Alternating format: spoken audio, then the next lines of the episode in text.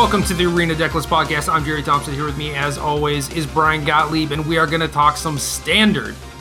Huge weekend in standard, Gerald. Two very, very big tournaments. One in size, one in importance. Well, that's not to diminish the Red Bull event. Obviously, there's a big payoff for that one too. But just a, a big, big week in the standard. Do you know? You know what I what I wouldn't give to have Red Bull tweet about me though. It's funny. I was thinking about that today. I, I'm assuming you are not playing the Red Bull tournament. Is that accurate? Uh, I'm not. And I was thinking, I really bet Gerry would play if the prize was Red Bull related, like a year's supply of Red Bull or something along those lines, or a Red Bull sponsorship. A year's supply. I mean, I, a year supply for me is a lot. I'm not going Right. to lie. Currently Right. drinking one right now. That might actually exceed the five thousand dollar prize pool that is presently being offered, though, for you anyway. Like I, I am almost positive you consume more than five thousand dollars worth of Red Bull in a year. Uh, yeah, Yeah, right. yeah. Did some That's quick a lot. maths. We should we should think about that, like going forward. I, I'm not trying to judge you. I'm not trying to change your lifestyle, but like five thousand dollars worth of Red Bull a year is a lot. How? I, no, people spend more than that on Starbucks iced coffee. You know. You're you're probably right. I don't, Don't think that's be- the best thing for them to be doing either. no, But no, of course not. But I'm saying, just like in in the grand scheme of things, I am not the most egregious offender. That's all I'm saying. I will, I will give you that. That is true. So yeah, I'm I'm drinking a Red Bull right now. If if folks over at Red Bull want to tweet about me, that'd be dope. Or if they want to inquire as to sponsorship opportunities, my email is open. It has been open to the Red Bull people for quite some time now, and for whatever reason, this connection is not getting made. I don't understand it. One of these days, maybe. Yeah, maybe maybe the best way in is just just win all their tournaments. So Makes maybe sense. I'm I'm slacking here, but yeah, we have we have that event going on. Uh, 3,500 entrants is what So- I was told. Something like that, yeah. And I, I think entrance is still open, so it you know might crack four thousand when we really get down to it. Oh god, are you going to talk me into playing this Red Bull event? And then we have the arena PTQ thingy. MCQ weekend, Gerald, I believe, is the official name of the Arena PTQ thingy. Nobody really knows when these events will happen, if they will happen, but we keep qualifying for them. This is a typically very, very high value tournament. I think it still is. I mean, we, we don't really know. I guess there's some clarity coming soon. I believe the OP folks had like an announcement of an announcement show last week, and we're supposed to get some kind of plan going forward. So it'll be interesting to see what that looks like. But previously, this was certainly a hallmark of the new organized play system. Yeah, so for people that were coming to me and basically asking like whether or not they should actually continue to participate in OP and like what my best guess at would be as to like what it means or what it's going to mean. I was typically just telling them that they should participate just as they had been, but after a, few months of lockdown and stuff, obviously it's getting to the point where it's like, uh, how many people have invites that have gone unused? You know, uh, it's it's got to be a lot at this point, and to me, it means that, uh, especially now in the wake of there being a potential announcement that there's just going to be some pro tour online, and there's probably again, this is my best guess, right?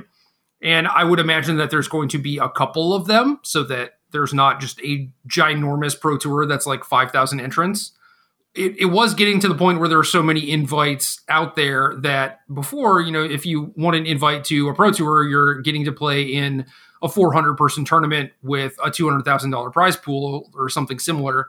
And that EV is quite good, but it's certainly diminishing as the amount of qualified players goes up. I mean, I don't think they would run a 5,000 person pro tour that still only had like two hundred thousand dollars worth in prizes, right? Like the prizes would go up, or they would split it up somehow, or whatever. Like they're going to try and keep the equity the same, but regardless, I think that just playing to play and to keep yourself fresh and to just be able to say that you have an invite in your back pocket is pretty rad, and that it shouldn't necessarily deter people from doing what they already enjoy doing. So I, th- I think the the weekend itself is you know it's still pretty high value and m- the vast majority of people are still going to be playing. Did you see the rumors circulating around today about the Pro Tour? No, Okay. We're not going to discuss them here. If you're interested, there's some rumors circulating about what the Pro Tour will look like. if these rumors are to be believed, your expectation that they would maintain the equity is false. They're just rumors, though. So who knows if this actually pans yeah, out? Yeah, well, so I don't think that they would try and maintain it, you know, on like a one to one ratio or whatever. But like, I also don't think that they're just going to like completely, I don't know, just pull the wool over everyone's eyes or whatever, or just like try to. But regardless, the rumor, like, the rumor is a dramatic price cut. Okay. So again, just a rumor. I, I wouldn't I wouldn't take anything from that until we have the actual announcement. Yeah, I imagine that you know they're certainly like taking more of a loss now and is very difficult to justify the same amount of, of investment course. and everything. So I would imagine some amount of reduction, but I also don't think that they're just going to be like, haha, like same prize pool, but 10x the players. So there's going to be a public backlash too if that happens, and they're just going to have to walk it back anyway. So who cares? Should should there be though? I mean, like these circumstances are so far past unforeseen that it's just like ridiculous. And obviously, like in multiple ways, the world not being the same is a hundred percent true, including like the type of returns they are getting on investment in professional magic. And you can say like a contract was already made and there's certain expectations right. when you're participating in this tournament. I get those arguments. I think they're good arguments. And it's part of the reason why my stance on should you participate in OP was a little bit more cautious than yours. Mine was kind of like, well, if you are enjoying OP and this is what you want to do, I don't think you should change that. I think you should live your best life. If you're having fun playing these tournaments, you should certainly do so. But you should dramatically temper your expectations as to what these tournaments are actually going to consist of. And that includes the amount of equity rolled up in these tournaments. Well, you you are the lawyer. I would defer to you as far as like what actually consists of like a legal contract for yeah, like uh, you I know mean, that's so uncertain in this scenario. You you could make an argument whatever way you want to, basically, and right. it all and, would have some merit. And there's also the argument that like, well, now no one has to travel to this event if it is actually being held online, right? So sure. What what is the equity difference between you not having to spend upwards of a thousand dollars on like flight and accommodation versus like your equity in the tournament going down and stuff like that. So yeah i don't know. My my only point was like i would expect them to try and make good by the player base. Sure. obviously given their track history and the things that i have said and done in response to their track history like it doesn't make a lot of sense for for me to say that. Like i don't expect them to give like 100% or 110% or whatever I would expect them to try and do like the bare minimum that gets them the most positive public favor or at least like neutral public favor. Right. Yeah, I, I think your perception of them is logical and like there's mostly space for them to be more player leaning, but in general, even when you were protesting against their goals, I think you knew why they were doing what they were doing. They were trying to get the best value on their investment, basically. Yeah, of course, of course, and, and that's what I'm saying is like they're they're going to try and do the bare minimum to get the most positive, favorable outcome. You know, sure. and. Sure. At some point, you cross a line into territory where people are just going to light them up on Twitter, and that has a lot of negative repercussions, and then they're going to have to walk it back, and that's just kind of how things have gone over the last few years. So, if if they really are trying to cut it by that much, then you know we'll see. Yeah, just rumors. So I feel actually bad even giving it credence when it's that ethereal. Like we just don't know what's going to happen. But look, nobody loves a good Twitter light up more than I do. But uh, these circumstances are just bonkers. So I hope it gets to a place where both Wizards and the players are ha- happy. That's my main concern. Just that we find a happy medium and everyone can still enjoy something in a very trying time. Yeah, and I mean, for the people who are qualified and we're planning on playing in this event, I don't expect anything to change as a result of that. You know, it's like, well, you already carved out the time to qualify and grind the ladder and everything. I can't imagine that you're just going to like stop playing as a result of this. So, yeah. Anyway, uh, we can actually talk about standard if you want. Sure. Why don't we get into that? You sound super excited. well, was that clear in my voice. No, I, I, I think it's fine. Look, everyone knows my opinion on constructed magic right now is is pretty low. I'm not going to deny that, but the standard's acceptable. Like it's it's not as bad as it seems on its face, I think. There are some unique decks. There's some new decks too. Like there was a bit of a shakeup, whereas we were concerned that it's just fires and Temur Rec. And granted, those decks are still here, but their form has changed somewhat. And there's also a brand new deck on the block. It's not one of my favorite decks of all time, but it exists and it's different and it's interesting. So let's talk about it all. I, I think there are enough points of interest and decisions to be made because that's what this is about. This is about winning the Magic tournament. Like that's our goal in doing this podcast. There's certainly plenty to say in that regard. Yeah, the the format as it is exists. The cards that are legal exist. You can't do anything to change that currently. So, what are you going to register this weekend? Uh, just kind of going top down, and we'll we'll thumbs up, thumbs down each of these decks based on how we feel going into the weekend. The first one, probably the most popular as of last week, but maybe not going forward, is Jeskai Lukka. We did basically a whole podcast episode on that last week and talked about how it was the best deck in standard at that point. Are we still feeling that? Yep. My opinion has not changed. I didn't see anything to really push me off of it. It didn't have a stellar showing in the man. I don't know the terminology for anything. The, the weekend Fest finals, online thing. finals. Yeah. yeah, not a stellar showing. It didn't claim a huge percentage of the top eight, but the win rates were still good. And there were some other smaller tournaments that went on where actually Jeskai's win rate was preposterous, like 69%. I remember seeing in some 120 person tournament, I believe one of like the LATAM tournaments. So there's that data point. And then we're also looking at a standard challenge that happened this past week where it's like five of the top eight slots. So I just didn't see anyone make any real meaningful adaptation. Certainly, there's more consideration of this deck in sideboards. People are becoming aware of its tricks. They're more and more ready to play against it. But at the same time, the Jeskai decks are still adapting. There's a lot of cards they can pick up. They're doing a better job of considering spot removal, I think, now. Uh, I'm yep. starting to see more Aether Gust in the main. I'm starting to see Glass Casket, both of which seem excellent against what's probably the second best deck that we're going to talk about in a moment. But I don't think this deck is out of moves. I think it is able to contemplate the way players are going to attack it. And the way they attacked it this past weekend was through aggression. That worked. That was a solid plan. But I just think Jeskai Lukka can go back to the drawing board and come back ready for that aggression as well.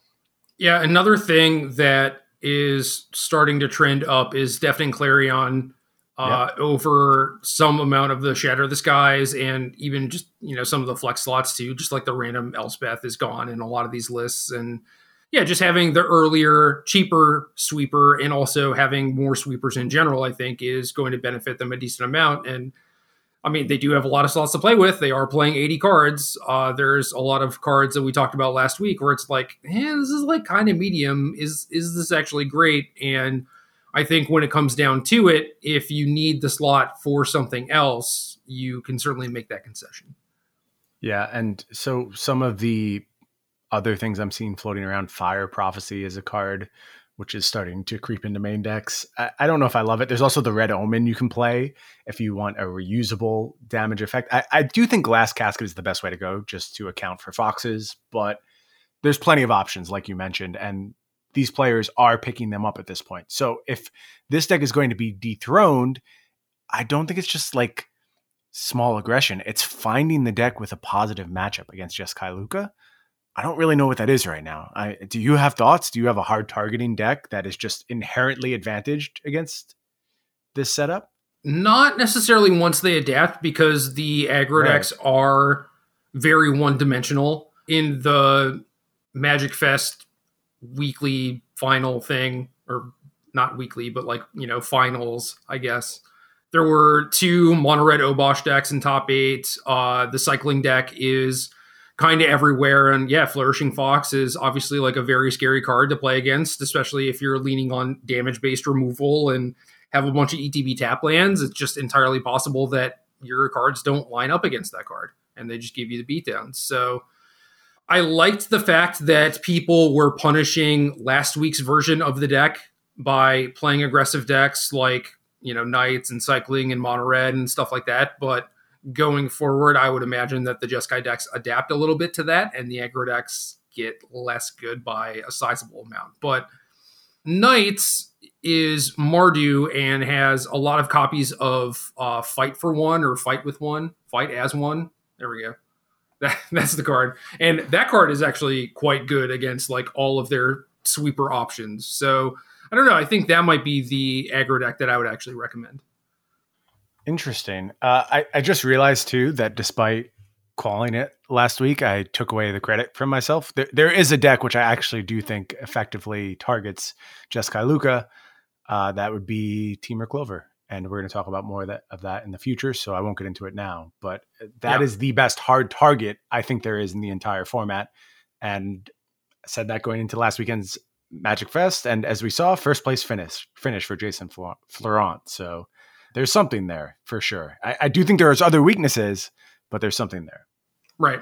Uh, so I think that Jeskai has the tools to adapt, but we're we're in one of those states where I don't know, like last week, Jeskai was the deck to beat. Everyone knew that, and since then the format has opened up a little bit, where I'm sure a lot of the Jeskai players who got beat are going to go back to the drawing board, and then there were a lot of different aggro decks that had success, and I'm sure a lot of people who were were playing you know different decks and not doing as well are probably going to look to pick up some of those decks. So I imagine like Jeskai's metagame share goes down, and kind of like everything else gets propped up a little bit as a result, or at least like these new aggro decks. Sure. So then that makes the format a little bit tougher to actually attack directly because the metagame share is a little bit more spread out. And obviously the the arena tournament is I don't know, it's it's very hit or miss, especially in the early rounds. You just play against like a lot of very random decks. So yes. I I would caution anyone against hard targeting against anything, especially for like the Red Bull event where it's 3500 people, which is huge and it's uh an open tournament. So yeah, the the meta game is going to be pretty odd for the first few rounds. So I would highly recommend just playing a deck that is generically good and not necessarily something that you're trying to hard target like Jeskai. Yeah, and it seems like Jeskai is just the way to fit the bill for generically good. We talked about perception being that Jeskai didn't have the best weekend, but still its conversion rate from day one to day two, positive 18.8% to 21.9%. Those are good numbers. That points to being a very, very good deck. And like I said, there are some instances of actual broken numbers showing up in some smaller tournaments. So I just don't have any reason to get off this right now. Yeah, fair enough. I mean, it, it gets a thumbs up for me too. If I were playing in one of these events, I think Jeskai and like trying to tune it to be a little bit better against aggro while not sacrificing a lot in other spots would be what I would be trying to do. Love it. Uh, next deck is Boros Cycling, and I mean this deck is gas because it's like fifty cents. Very very cheap deck. That's true. Widely represented on a lot of platforms because of that fact. It's something to consider, and I try not to do this too much, but especially when it comes to these online tournaments where you know players might not be deeply invested in arena. They not, might not be full-time arena players and maybe they qualified for the mcq weekend through limited and they don't want to spend all the wild cards. Well here's your answer. Boros cycling 100% i would expect it to be overrepresented relative to how good it is. And while i do think it's good i think it's best when people aren't adapting to it and as i mentioned i'm starting to see decks adapt to it yeah, it's it's sort of one dimensional because I mean you you have the creatures that provide like a very wide variety of threats, and then you have like Zenith Flare to finish, but like really that's all you have to contend with. And because they're a Lurrus deck, they also can't really sideboard in too much. You know, it's like they're not going to have like a go big plan against you, right? It's like no, they're going to pick up a couple different cards uh, but mostly just be on the same plan. And as long as you can stem the early aggression and not get fireballed, then I think you're pretty good. Yeah, you know what they're going to bring to the table, and it's going to be early aggression, big fireball in the end. I feel like this deck kind of fills a role that previously actual burn decks would occasionally yeah. fill, where there just wasn't like good interaction for this mode of killing you. So they were able to do it with impunity. But now, as people contemplate this deck, it's not working anymore. And you're seeing weird cards get the job done. I'm seeing the Wanderer all over the place, which yeah, I, I rolled my eyes at at first, and I'm like, oh, actually, yeah, this is probably perfect. It does exactly what you want. Yeah, I, I like the Wanderer at least, you know, just as like a one of in your board or something. It just kind of like locks the game up once you have enough spot removal. The problem, the big problem with the cycling deck is like it, the, the power level is so different when you have Fox on turn one and when you don't. Yeah, it really is. Someone It's- mentioned, imagine this deck if Once Upon a Time was still around and you can reliably get your Fox. Yeah. Well, even that, I mean, they they play 18 lands, 14 of them are turn one white sources, uh, which is it- it's it's a good amount, obviously, but it's still like kind of low. So you could you could even just like miss on having an untapped white source for the Fox. Yeah, there's a lot of ways to miss it. And look, the deck that gets over it. Like it plays well in a longer game. It has repeated sources of damage. It has the big fireballs at the end. So it's not like you're doomed if you miss turn one Fox, but the difference is big. Yes. I don't know. I think the the lack of depth is sort of a death knell for this deck. Maybe not for this weekend, but almost certainly for like the weekend after if this deck continues to put up numbers. So I would thumbs down it for this weekend. You know, people are going to have things like the Wanderer and just be a, a little bit more prepared to fight you. And like we mentioned, you know, people are putting more spot removal in their deck, not necessarily just for this deck, but definitely gets cro- caught in the crossfire, especially when it's like, eh, well, maybe I won't play Fire Prophecy. I'll just play Glass Casket to make sure I can kill the Fox. Well, then you're going to get a, a lot fewer free wins. Yeah, and the combination of Yorion plus Glass Casket is actually like good against Fox because you're resetting it, and then you can catch the second Fox, which got bigger. So Sure. it's just a problem card for you in general. I think the tides already started turning against this deck. It had 15.6% of the field on day one of the weekend finals, uh, 14.1% on day two. So, loss percentage of the field as we move to day two. I think that's just reflective of people already contemplating it. So, if that continues to happen, I think things only get worse. And I am also going to go with a thumbs down for Boros Cycling. I think the deck is solid. This just isn't the moment for it. Yep. Uh, next one, relatively new deck, Temur Elementals with Yorion as the companion and going very big up to like Genesis Ultimatum, basically trying to put very quick Agent of Treacheries into play, uh, sort of like Jeskai Lukka, but is heavily reliant on these creatures to do so, which makes me like this deck a lot less than just playing normal Jeskai. the biggest thumbs down I could possibly give this deck is what it gets. And I patted myself on the back before for calling Temur Adventures. I also mentioned this deck as a potential option. Sorry. I'm sorry if you got tricked in, into playing this deck. It's just not good. The problem you mentioned with creatures means that while Jeskai Lukka has adaptations it can make to aggression, this deck does not. And I think it just got absolutely blown out of the water in this tournament, as well as some other ones. I'm seeing uh, 9.4% of day one, 6.3% of day two. So a pretty massive drop off there. But I also saw, I think in that same LATAM tournament, this deck had like a very small sample size, but a 19% match win percentage, which is probably the worst I've ever seen. It's not good, Brian. Yeah, it was like, it wasn't like one person playing it either. It was like eight people, which is still very small, but those are scary numbers. That's that's a lot of people just getting hammered though. yes, just getting soundly beaten. And like I said, I don't think that this deck stands up to aggression well at all. So, uh, huge thumbs down here. I don't think you can talk yourself into playing this deck this weekend. Well, you want to talk about it so badly, you keep bringing it up. Let's just talk about Temur Adventures now. Okay. I think it was a great choice last weekend. I think it was when you anticipate Jeskai Lukka will be a huge percentage of the field, and it was the most played deck. I probably would have anticipated a higher percentage, honestly, at 18.8%. I would have guessed somewhere around 25%. If you think that number continues to climb, they just weren't thinking about dealing with the type of end games that Temur Adventures could set up. And as I mentioned, this deck does have the capability to go bigger, and it achieved that goal uh, in the finals, went off. Now, granted, there was some misclicking going on in the semifinals that even got to the point where Temur Adventures Okay. could make it to the finals. PV had a situation where he relied on the auto tapper and it just doomed him. Ooh. left, Um, left that castle open, did it? I, I don't remember what the exact configuration was, but it left him unable to cast the second counter spell. And so the result dramatically changed of the tournament.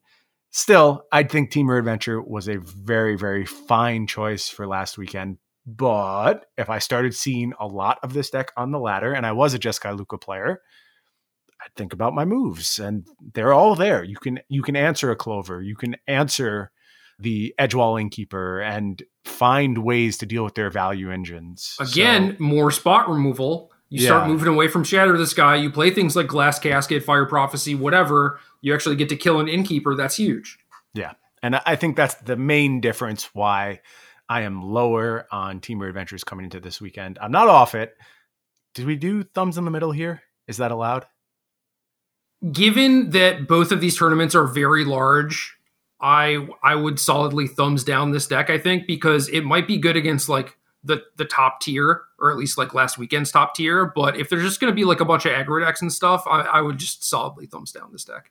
Okay, uh, if you are an absolute master with Temur Adventures, I Do will your let thing. you. I will let you take the thumbs up. Otherwise, it's a thumbs down. So it equates somewhere about to a thumbs in the middle. But for most of you listening, thumbs down on this deck.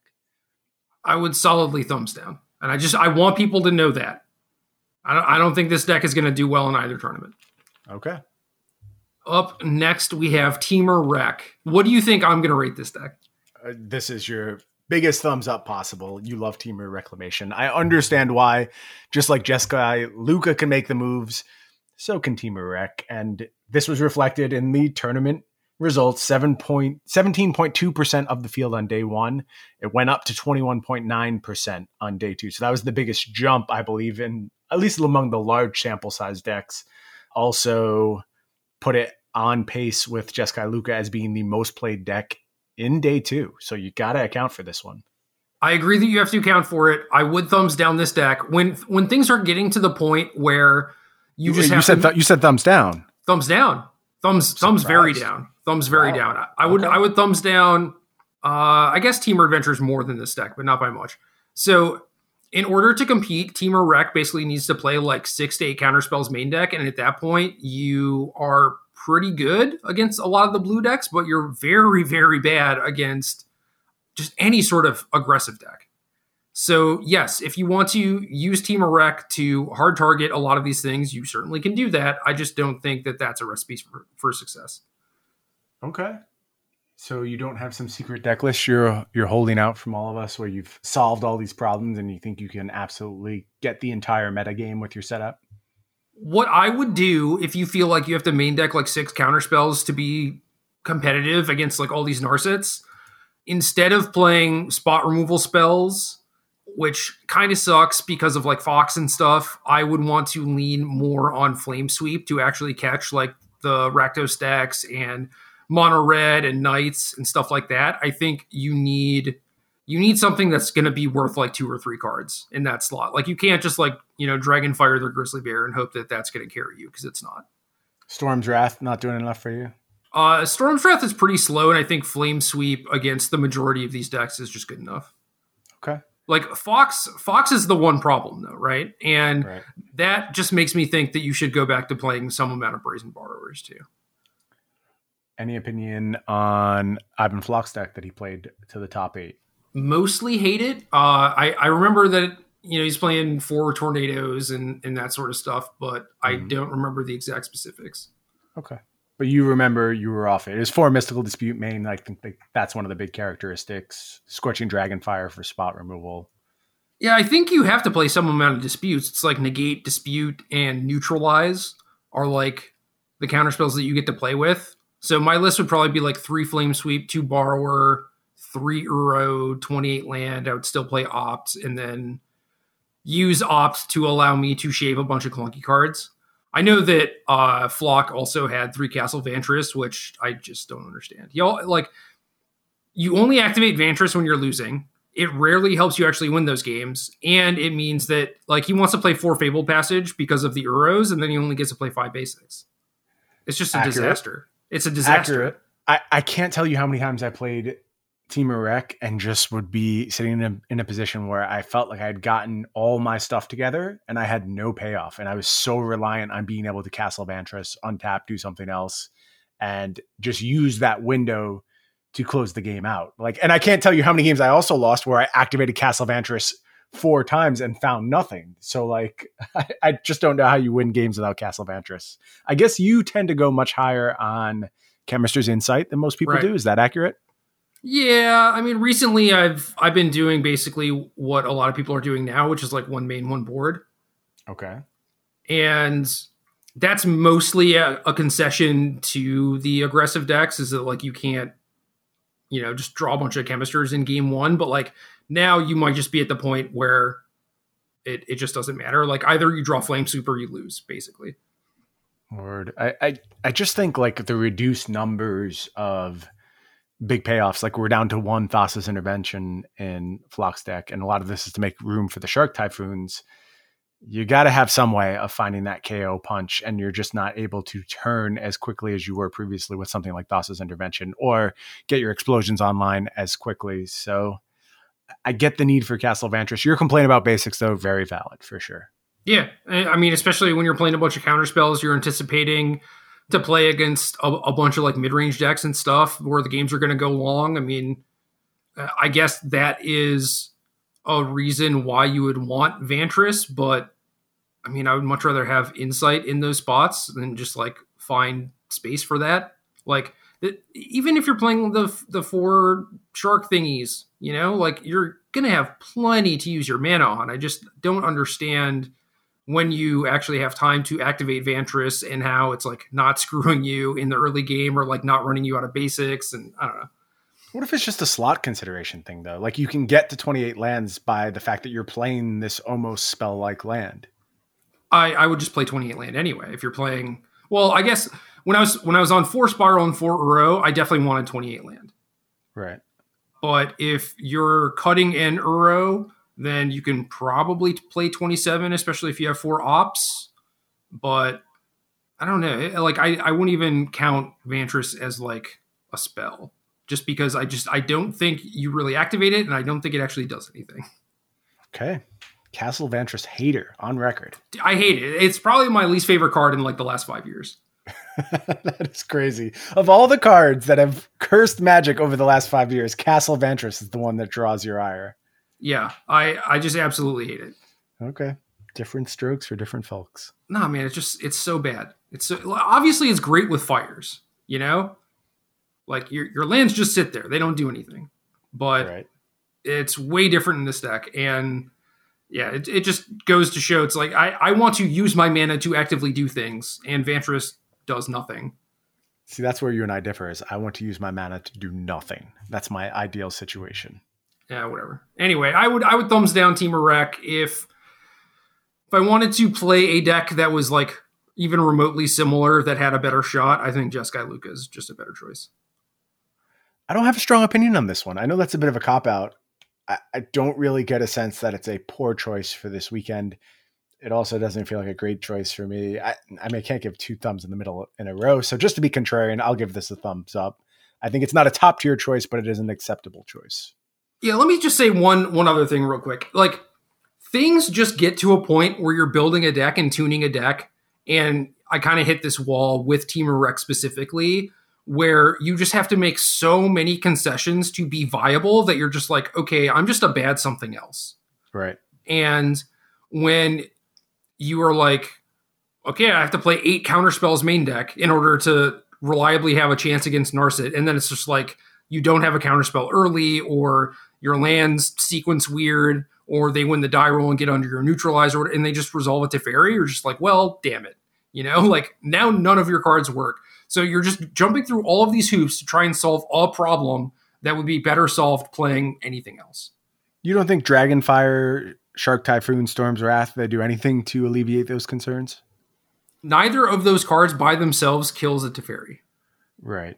That's the I problem. will I will say that Shark Typhoon shouldn't kill Teferi. It does a lot. Like people are minusing their Teferis way too much in a format where that card exists. At the top tiers of play, that will not be the case. So Right. I mean, they're they're going to, and especially a lot of people are cutting borrower too. So it's just like, well, I'll just plus this Teferi, and it's just never going to die. right.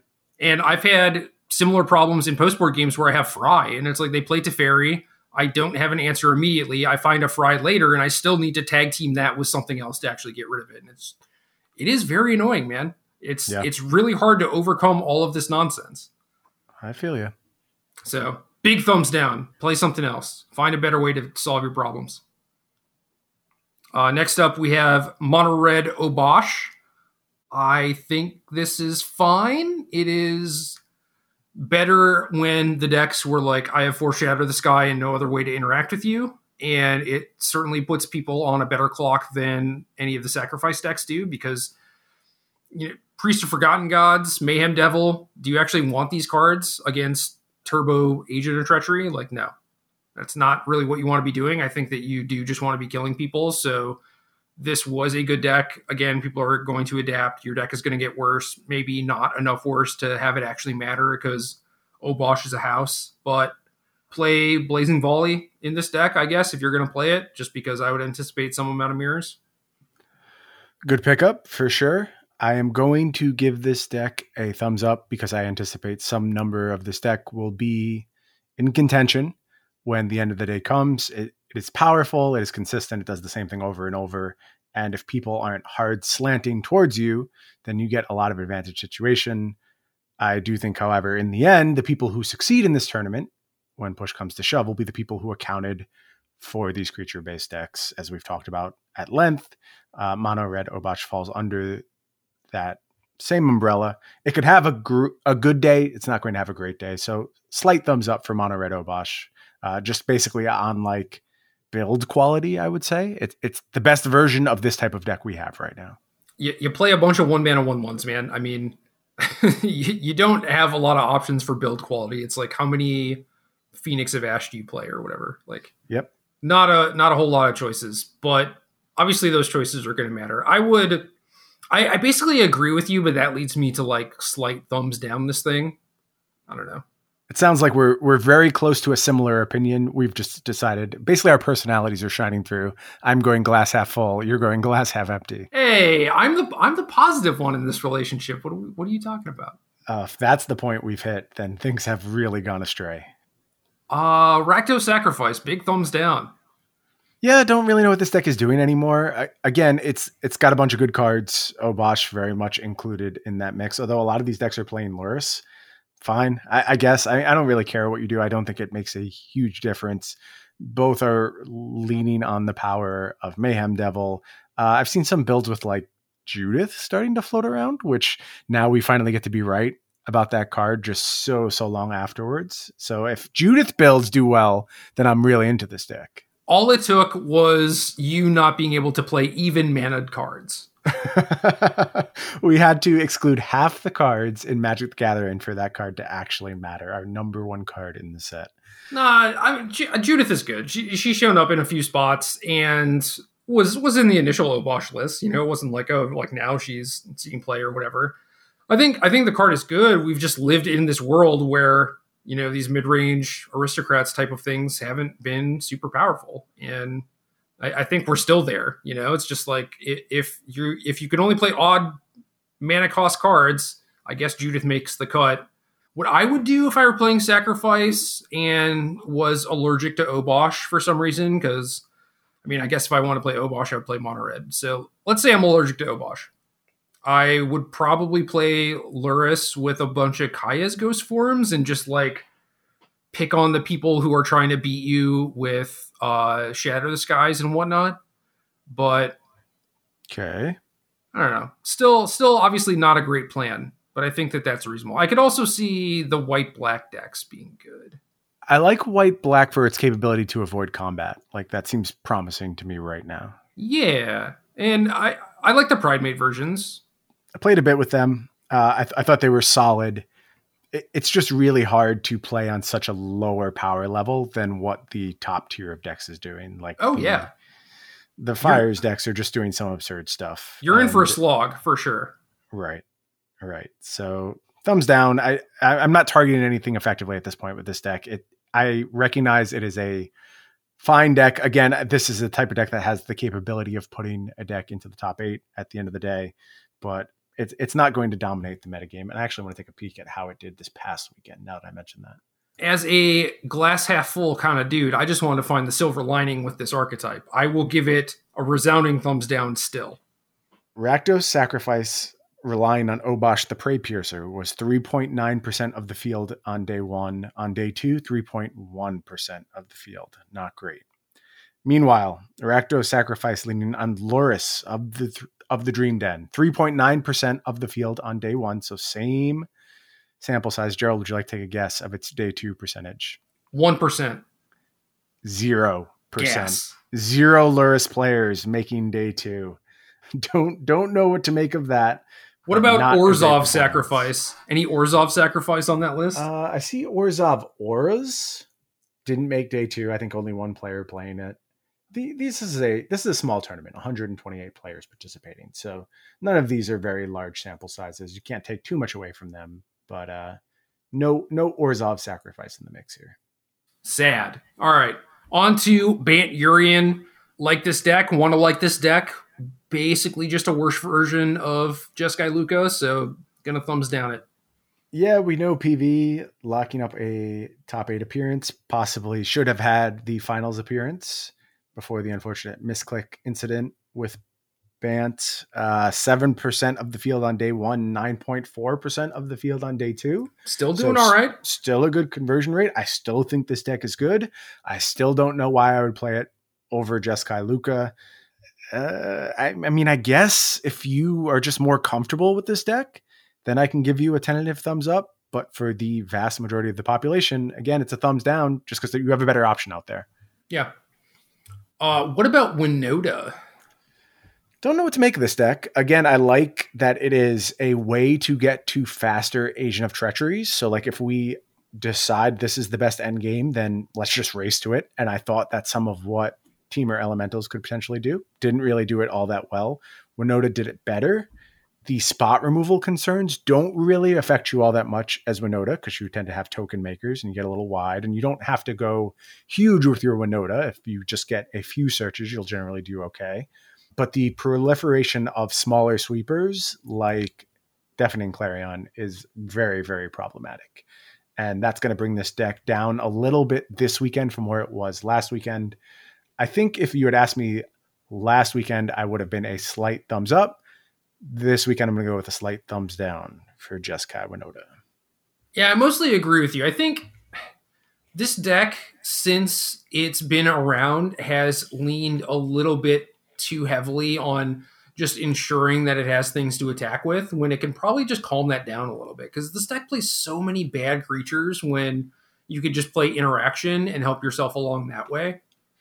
Yeah, that seems fine. Get a little card quality back and actually account for what's going on in the format as opposed to being a straight goldfish. I don't know. I, I mean, every deck has to justify itself, right? There has to be a reason for a deck to exist. And if you start doing that, what are you better than? Your best feature before was racing to the end game. Now you're this weird mid range deck with a combo kill. I, I guess that sounds okay, but are you just worse Jeskai Lukka at that point? Yeah.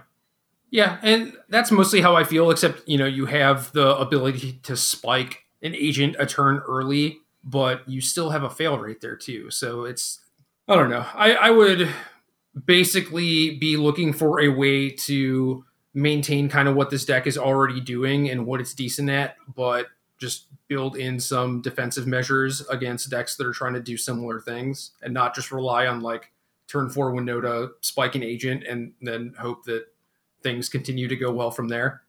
Sure. So if you want to play like Dispute Main or Teferi or something like that, like I am all about that. Just cut some of the bad creatures because yeah, you have plenty of them. Yeah, makes sense to me. Uh, still, still thumbs down unless you can break it. I don't know. Seems tough though. Team Adventures was next on the list, but we talked about that already. So Jeskai fires. Why? Yeah. Like I, I don't I don't know that it's bad. I don't know that I'm off it. And we talked about a bunch of spots where Clarion is good again.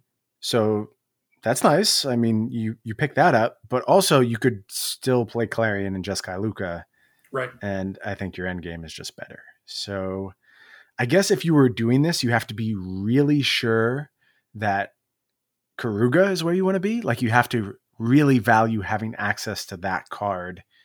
And uh, time has proven it to be mostly worse than Yorion, and this deck to be mostly worse than the Yorion deck. I'm kind of off it. I, I again, I can't justify it. It seems like a worse version of Jeskai Lukka. Yeah, I agree. Uh, this this deck kind of like plagued the format for a very long time. No matter how often we said it was bad, it refused to die. And now I think it's actually going to die. It took a long time, and it took a lot of us probably being wrong about it. But now we're going to pretend like we were always right. We nailed it. Jeskai Fires never any good. We knew Jeskai Lukka would come and take the throne. There was like a two week period where we actually liked Fires. Yeah, I mean, I I got to the point where I would admit I was the problem. I still don't didn't believe you could actually win with Fires, but that's yeah, as far yeah. along as I ever got. Right, Fires is your collected company, effectively. Correct, my new collected company. No, I, I went with Jeskai Lukka. It was just the, the I think Cavalier of Flame is my new collected company. Ooh, I don't know. I like the Cavalier. I can't say that I've really won a whole lot with it. you just like it in principle. Yeah. Just in theory, but in practice, obviously things are much worse. But yeah, Jeskai Fire's not not doing a whole lot of good stuff that again can't be done better with other decks. Temur Elementals, Temur Rec also have the same problems. Bant Yorion kind of has the same problem. Rakdos Sacrifice. So people have found the better ways to do these things and like accomplish similar goals and i there there's just like no reason to stick with it there can only be one fires deck uh i mostly think that's true yeah it makes sense right like you find the best possible thing to do with it and once you have that why are you doing the other things right. it's like Gruul fires like it's nice it's cute it's fun but why why are we doing this it is cute. Uh, one thing that I will say about Gruul Fires is that I do think that there's room for a bigger aggro deck. Uh, I don't think that Gruul Fires is necessarily it or that Gruul is it. I think in an ideal world, there would be like a good Gruul deck that we could turn to. I've tried. I, I thought I had decent ones, but they haven't quite panned out. Okay. Uh, I mean, I saw like some some lists on the CFB Twitter of Gruul doing okay or whatever. You know, like we're we're talking about the problem that Flourishing Fox produces for a lot of people, and I think Gruul in theory, could do a good job of that also. But mm-hmm. then you're playing Gruul, right? And your mana is never going to work in a million years. So. Yeah, and you know, I don't. I, I feel like big creatures, Gemrazer, like there should be a recipe there, but there there probably just isn't. And maybe actually what people should be doing is playing like green black. That might make more sense to I've me. seen it floating around. I wasn't crazy about the lists I saw, but yes, there there's a lot of the same stuff going on where you can start to make a case for green black. Maybe it's it's rotting Regisaur's time was doing a lot of lot, rotting Regisaur with mono black Obosh for a while. The problem became how easily it was chump blocked in the format, and I think that still holds right now. It does hold. I wonder if there's anything you can do about that. Probably, probably not in specifically mono red Obosh, but I don't know. Maybe I don't know. We're gonna talk about knights, but uh, let's let's Embercleave that bad boy. Let's let's yeah. kick it old school. Well, Embercleave sounds good. It's just you don't get to play a companion as soon as you put Embercleave in your deck. oh yeah, part. oh yeah, I know. So I don't think you can do that. I think that's just a really bad idea. Well, uh, Winota in theory can get away with no companion. Temur Rec doesn't have a companion. I think he gave both those decks thumbs down, and I think that might be part of the reason why. Maybe it's hard to say. Who could who could possibly know the answer to that? Right. Uh, Azorius Control.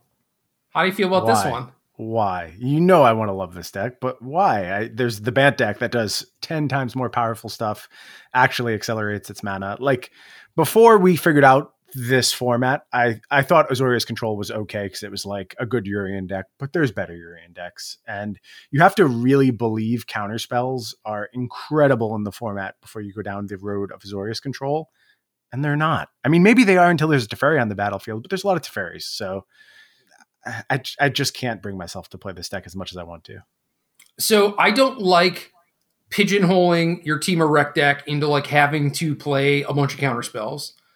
I like it if your deck is naturally good at playing counter spells. And Azorius Control, especially the Yorion ones, like you you have plenty of space for a lot of Dovin's vetoes and mystical disputes, and you have the glass caskets and everything. The problem is is like the closing power basically like mm-hmm. can you actually take full control of a game and beat someone before they actually resolve an agent of treachery against you and i'm I, I think that's more dubious but I think that in the early game, Azorius Control is going to win, and then you just need to find a way to actually close. And I'm not sure what the best way to do that is. You could look at going back to Archon. I think that's actually pretty reasonable. The body is okay right now. You can really generate some nice momentum. That's a enters the battlefield trigger, right? So it would work with Yorion. Thought it might have been a cast. I don't know. No, it is ETB. Okay, so so there's something there. That doesn't sound awful to me, but I I don't like four mana sorcery creature against decks that are just going to have like dead spot removal against you anyway. Like I don't think that that's the way to do it. I if anything, I was thinking like maybe you try and play it more like flashy and just have like brazen borrower, shark tornado, and like yeah, I'm sure you them. already have max shark typhoon in this deck. Like Yeah, yeah, but like this point. borrower, borrower is a card that not all these decks are playing, borrower is cool. Yeah, I like that. and that that might be a way to do it. So I don't know. I could I could see that being good, but But if that was good, couldn't you just do the same thing in Bant and have access to Growth Spiral and Uro? Yeah, but I'm not necessarily sure that that's actually better if you're not like really trying to lean on Uro for fighting these matchups. Like when Bant started, it was way more green, and now it is just blue white with like Uro and Grow Spiral, and I don't think that that's necessarily right. It's it's part of the reason why I think that Bant is just a bad Jeskai. Could you see a world where it was right to just play Growth Spiral? I don't know. At that point, it's just like, why would I want to spiral when I could just have more counter spells and brazen borrowers? If that's if that's what it takes to actually win, you know? It just feels like these decks have to get to a place where their impactful plays are happening ahead of schedule. And if they're not, you're not going to be able to overcome the huge swings that the other decks. Yeah, are you're- able- You're trying to do like five mana stuff, and I'm not necessarily trying to do that. yeah, you want to stay lower to the ground. Right.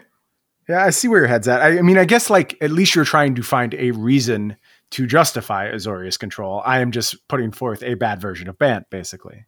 Yes. Yeah, makes sense. Anyway, I'm going to thumbs down Azorius uh, based on the list that currently exists. However, I do think that if you are in the place to actually try and work on something and like try and break the format, this might be a good place to start. Okay, interesting. And one of the other things I want to talk about is just like Flash in general. And I think Flash last week was probably pretty good. And, you know, now there's a lot of different aggro decks and you're going to struggle against those. So I would just not even bother. Yeah, you you can't fix that problem for Flash, unfortunately. As soon as you're getting attacked, things get bad. Getting attacked now. I think there are versions of Dimir that can probably play both ways, but it's going to require a lot of work, a lot of fine tuning, and probably a lot of sacrifices to be made in matchups that should otherwise be good. Plus, you don't get to play a companion, so already the deck is stacked against you. Yeah, I mean, it, dude, it doesn't matter. It's like the Sea Dasher Octopus is your companion, right? Like that thing puts you up cards. You're good. Uh, I mean, the companions you just always have them though. Like if you've played if you've played the blue flash decks, you know the difference in games when you have early Sea Dasher Octopus versus not having it. Yeah, of course. Those Of course. games happen with regularity, so you, you can't really overlook that fact. That's why you play Dimir and you have Slither Wisps. You have so many octopi, so many engines. I tried. I, it was close. It was fine. It it just felt like a different era of Magic. Honestly, it felt like I was doing something that didn't line up with what everyone else was doing. Dude, that is definitely true. Trying to like, you know, just play Doom Doomblade and three mana X2s and just hope it all works out. Like Yep. it, it was nice sometimes, you know, but regardless, uh, I think Brineborn Cutthroat is probably good. Okay. Maybe the rest of it just stinks. Like Cutthroat and Borrower. Maybe just put those in blue eye control and see what happens. interesting. In- interesting is one word. That that is code for bad. Yeah, probably bad, but And th- legitimately interesting. Like I want to see how bad it is. yeah. And then when you cast your Shadow of the Sky, you can actually draw a card off your Cutthroat dying. Oh, sold. Yeah. It doesn't get any better than drawing off your own Shadow of the Sky. uh last up, Knights. I think this deck might be good. The mana looks like just atrocious and a nightmare, but this this deck in theory is doing the things that I want to be doing. Mm, it's got a companion, powerful creatures, a little bit more stickiness than some of the other aggressive decks, not quite as fragile as something like mono red. So I understand where you're coming from. And you mentioned fight as one, possibly an important card in the format. Yeah. So this this is going to be my my dark horse pick. I think I'm going to thumbs up this one uh, relatively enthusiastically, and we'll see what happens. I'll give you a thumbs up too, just because I previously agreed or disagreed with you just to spite you. Now I'm going to agree with you to bring you back up. Hell yeah. I appreciate that. Uh, no problem. Yeah, overall though, I think it is just tuning Jeskai Lukka. I think you change, you know, like six cards in the main deck, and you are looking at having a pretty good weekend for yourself. You're doing something powerful. You have a bunch of reasonable interaction. I think you're pretty good against just you know random decks in general. So I be hard pressed to find a better choice than that. Actually, that would be my play too. I'm sorry. I know that's not very exciting, not very interesting. Uh, if you're somehow not familiar with this deck yet, I will tell you that LSV wrote a great deck primer over on CFB where I, I honestly think you could just read it and be at if, if you're the type of person who doesn't need a lot of games, you could be at a very high capacity very quickly if you just study his article. So there's no excuses if you haven't picked up Jeskai Lukka yet. You have time. You can get ready for this weekend. Pick up the W. Well, I'm expecting big things from Jeskai and Fight is One, but that is going to do it for this week, uh, except for the question portion of the show every week. We solicit the fine folks in our Discord for their burning questions.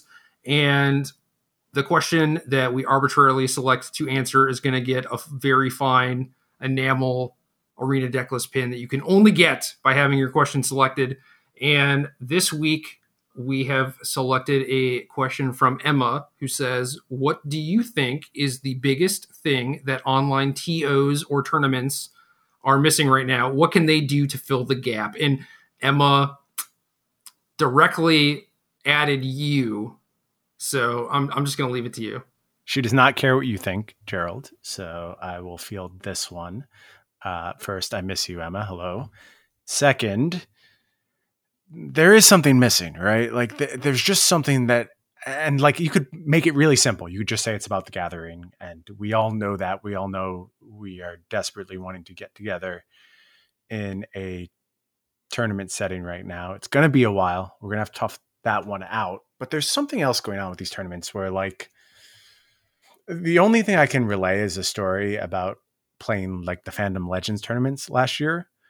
Those were fun, and there was like a good banter between rounds with the people participating, and it, it it just really felt special. It's like it felt like a special online tournament, and I'm not just saying that because I won a bunch of them. It was like legitimately, I looked forward to them and had a good time every week. And it seems like now there's a bunch of navigation that goes on, and you have to go through a Discord of people angrily yelling at you. And uh, this is more the Magic Fest stuff. It sounds like MTG Melee is doing a really excellent job organizing tournaments.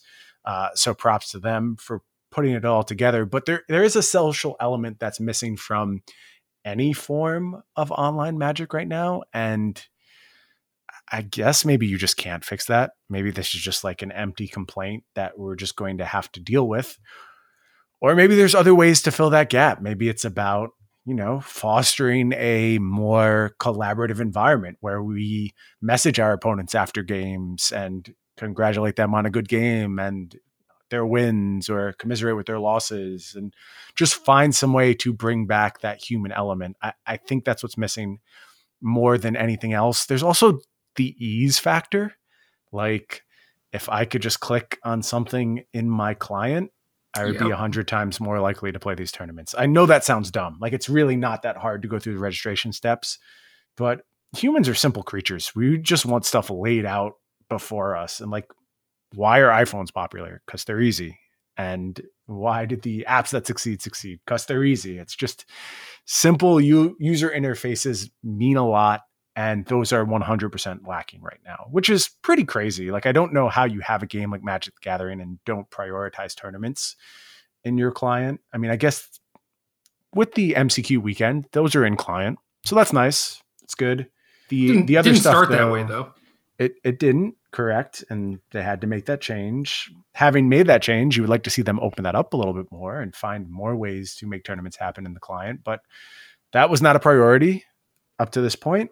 I don't know that it is now either. I haven't really heard much about that. You know, we know some of the things that are coming down the pipe for Arena. I don't remember like in-client tournaments really being a big one. So that's something that springs to mind as well. I'm sure there's a host of other stuff that could really tighten up the online experience, but those are the two that immediately stand out to me. The thing that is missing to me is just like these tournaments all seem kind of invisible. Huh.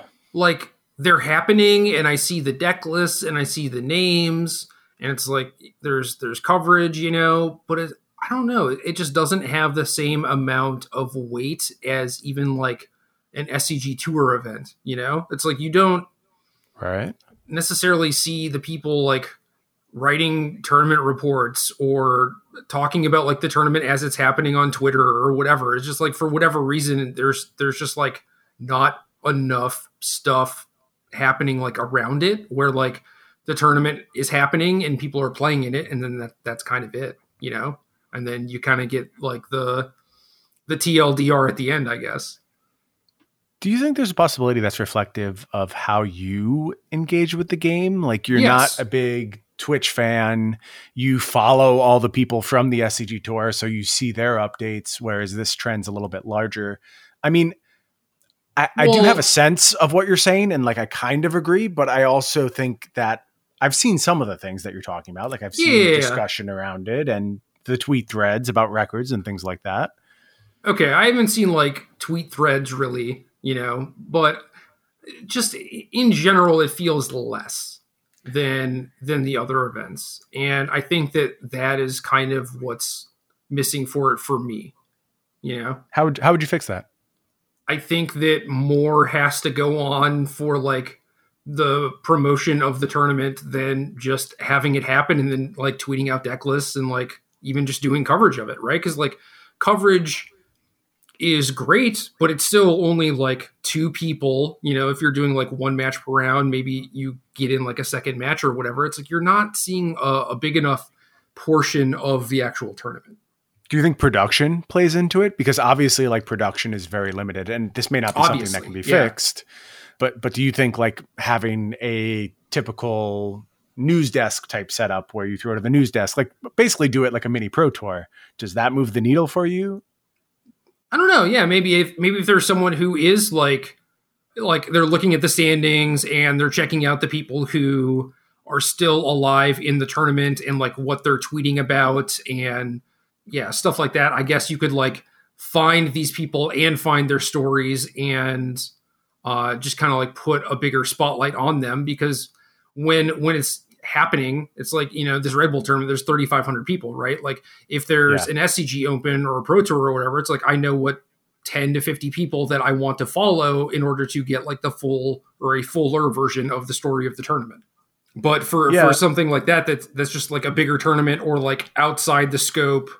Uh, and this happens for like the MCQ things too, right? Where it's like, Right. oh, you know, like Antonino qualified or whatever. And it's like, I don't find out weeks later until they post the deck list because it's like, you know, he's not tweeting about it. And like, there was no coverage. No one was talking about it. You know, it's, it's just stuff like that where it's like, oh, I didn't even think to follow like this person to get this update, blah, blah, blah.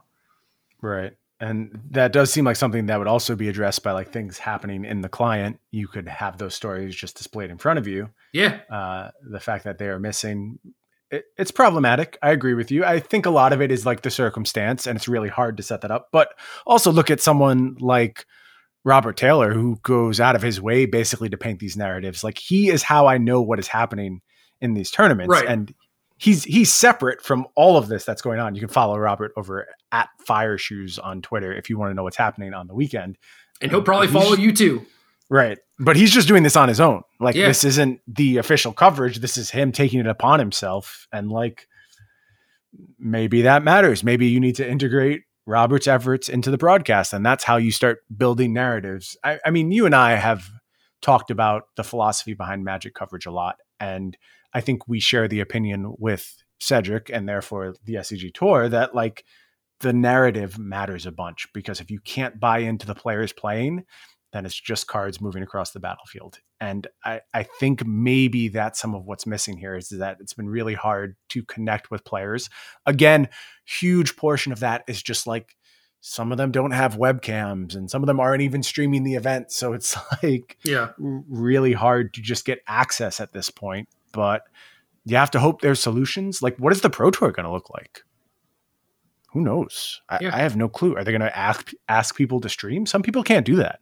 Right. I mean, Arena is a high resource program in a lot of instances, and there's folks who are going to need new computers just to participate. So I don't know. It, it's obviously like a very tough situation. I, this isn't me casting blame on coverage. It's just like coverage is really hard right now, and I don't know how you do it. So it really grabs you. But there, there is a sense that this matters a little bit less, unfortunately.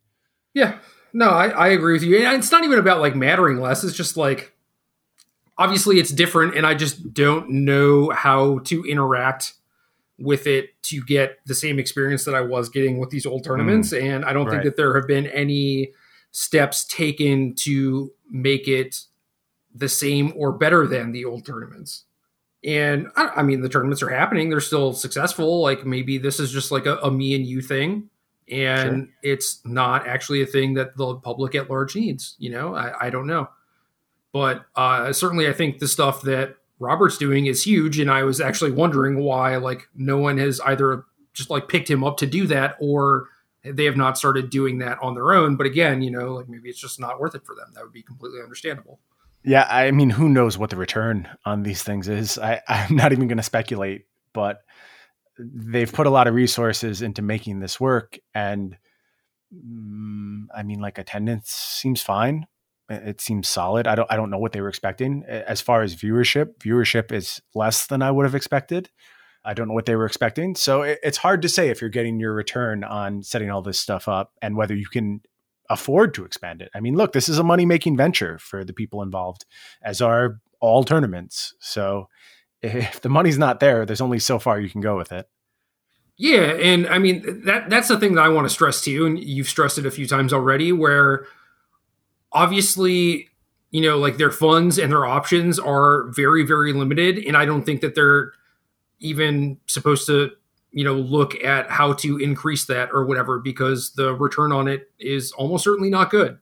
Um, but even just as far as like a production value type of thing, it's like, you know, what what would help me? I think it is just trying to get more of the story out there, but I don't know the best way to do that. And I but I think that it's also that sort of thing is like probably pretty low cost. You know, like that's that's someone yeah. like Robert doing what Robert's doing. Yeah, I, I, I get what you're saying. Uh, so basically, the moral of this episode is Red Bull pick up Gerry, Channel Fireball pick up Robert, and then things are just in a good place. Everything is copacetic at that point, and the world can move on. Better place, at least. Yeah. I will. I will stream me drinking a Red Bull and enjoying it. For how long every Maybe, day? Can you do well, eight hours of Red Bull drinking per day? I, I, if I, if I was just like chugging Red Bull for eight hours, I would not make it the full eight hours. I can assure well, you. Well, no, that. you can, you can sip. You can maybe make Red Bull infused cocktails. Talk about your favorite Red Bulls, Red Bull trivia. Like, just go hard on the Red Bull setup. Maybe I don't know. I wasn't thinking that it would be that extravagant. I was just thinking like you know, once a day I would just stream myself for like a minute, just drinking my Red Bull. Maybe maybe not like my morning Red Bull because I'm like, you know super groggy when I wake up. You know, it, it takes mm. me a little bit to get going, which is where the Red Bull comes in. You know, but like the second Red Bull of the day, right? I'll be I'll be alert and energetic. Could do like a quick one minute AMA, and then we're done. It's but good to see that the Arena Decklist team puts the same amount of effort into their Red Bull streaming as they do into their Magic streaming. Yeah, man it, will be high quality. It just there won't be a lot of it. just won't happen often. Yeah, yeah, I think that sums up the Arena Decklist theory when it comes to the Twitch platform. Right. High quality, super rare. Yeah, high quality sometime. Well, now high quality, comma sometimes. right. All right, that's game. but it's a high quality game.